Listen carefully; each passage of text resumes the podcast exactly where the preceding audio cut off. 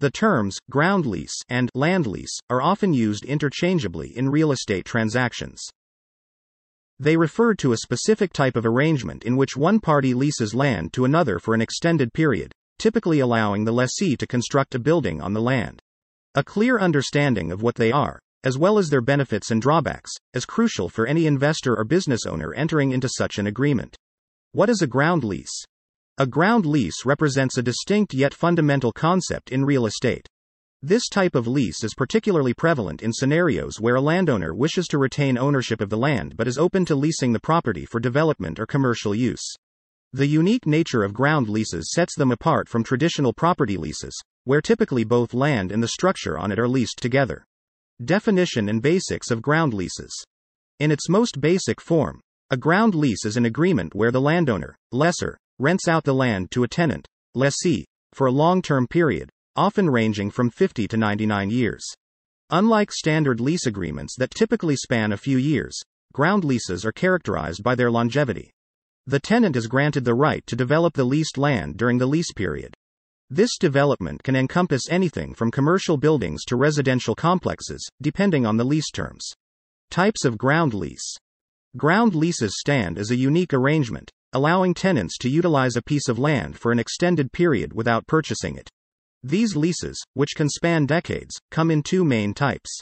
Each category presents distinct benefits, risks, and implications for both landlords and tenants, particularly in areas such as financing, property rights, and property improvements. Subordinated ground lease. Subordinated ground leases are a type of agreement where the landlord permits their claim over the property to take a backseat to any other financing the tenant might secure. If a tenant borrows money for improvements and defaults, lenders can seize the property, including the land, as collateral. Despite the additional risk, landlords might favor subordinated leases as they can negotiate higher rent and the property's value might increase due to the tenant's improvements. Unsubordinated ground lease. An unsubordinated ground lease offers more protection for the landlord. They retain top priority, preventing tenants' lenders from foreclosing on the land in case of default. However, this safety feature might discourage lenders from extending loans for tenant improvements. As a result, landlords typically charge lower rent under unsubordinated leases. Each lease type offers different approaches to balancing risk, potential property enhancement, and rent amount. Key features of ground leases in New York. In the context of New York's dynamic real estate landscape, ground leases hold significant importance due to the city's high property values and dense urban development. Several key features of ground leases in New York include 1. Long term investment, 2. Regulatory compliance, 3. Rent revisions, 4. Transfer and sublease rights, 5. End of lease terms. How do land leases work? Land leases and ground leases are two terms for the same concept in which the land is rented, while the building on it is owned. In New York City, while most buildings possess the land they're built on, approximately 100 properties operate under a land or ground lease agreement. Ground lease versus land lease. Navigating the world of real estate requires an understanding of various terms and their implications. One such distinction often discussed is between ground leases and land leases. However, upon closer examination, these two terms essentially refer to the same concept. Building on leased land. The concept of building on leased land is a pivotal element in real estate, offering unique opportunities and challenges. In New York, understanding the intricacies of building on leased land is essential for developers, investors, and lessees. This approach to property development involves a complex interplay of legal considerations, development strategies specific to ground leases, and the handling of improvements and modifications under the terms of land leases. Government land leases. The result of a land lease's expiration primarily rests on the property's owner. Consider Battery Park City, a neighborhood constructed on land cleared from the remnants of the World Trade Center following the events of September 11, 2001. This area is under the ownership and management of the Battery Park City Authority, a government agency. Land lease with nonprofit organizations. Nonprofit organizations also hold an important position as land lease owners in NYC. These entities possess large amounts of land with religious structures or buildings used for humanitarian purposes and provide land leases to condominiums and co ops. Even though nonprofits have a lower risk profile compared to private landowners, they still carry more risk than government agencies like the Battery Park City Authority. Nonetheless, the chance of complicated lease negotiations is reduced with nonprofit organizations, which offers reassurance to buyers. Private owners and land leases. If the leases with government and nonprofit landlords are seen as beneficial, then logically there might be a less favorable type of landlord. This is where individual or private landlords come into play. Financial aspects of ground and land leases. The financial aspects of ground and land leases present a landscape rich in both challenges and opportunities. These leases, while offering alternative routes to property development and utilization, come with intricate financial implications, especially concerning taxes, financing, and rent structures. Navigating these financial waters requires a nuanced understanding of the interplay between real estate laws, market conditions, and lease specific terms. Tax implications for ground and land leases in New York. One of the most critical financial considerations in both ground and land leases in New York is the tax implications for both lessors and lessees. The unique nature of these leases, where the land and improvements upon it may be owned separately, creates a complex tax scenario. For ground leases, lessees might be responsible for paying property taxes on both the land and any structures they erect, despite not owning the land itself.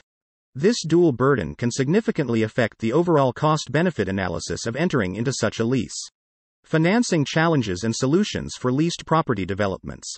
Securing financing for developments on leased property can be more challenging than for owned property. Lenders may view ground and land leases as higher risk, given the lessee's lack of land ownership. This perception can lead to stricter lending terms or higher interest rates. However, solutions exist, such as structuring the lease to be financeable, ensuring that the lease term exceeds the loan term, and demonstrating the project's viability and profitability to potential lenders. Assessing rent structures and increments in long term leases. Rent structures and increments are pivotal in the financial planning of ground and land leases. In long term leases, rent is typically not fixed but subject to periodic adjustments to reflect market changes, inflation, or other economic factors.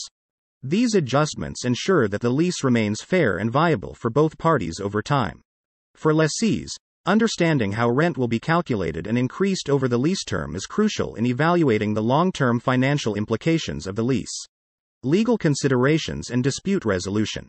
In the dynamic and complex world of New York real estate, understanding the legal intricacies of ground and land leases is crucial.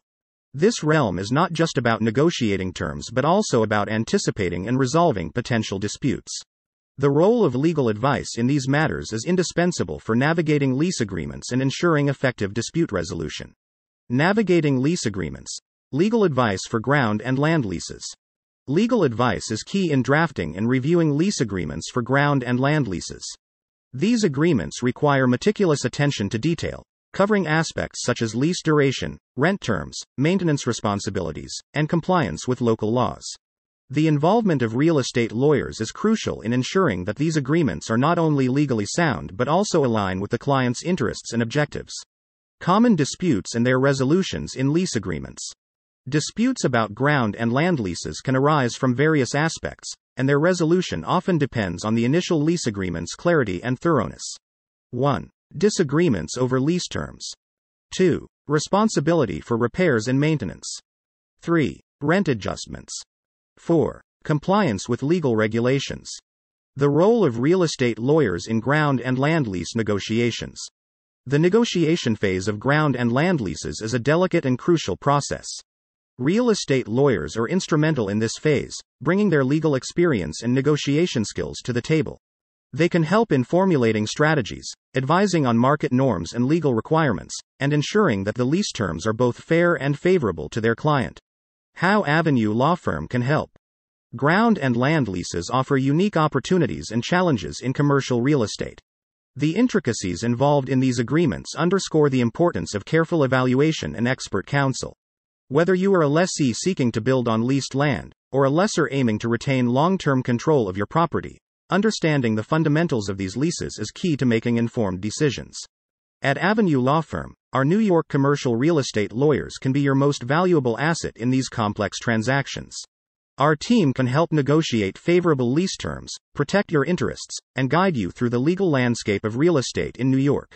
Call us today at 212 729 4090 and easily navigate the complexities of ground and land leases with confidence. facilitating successful deals that align with your commercial real estate goals.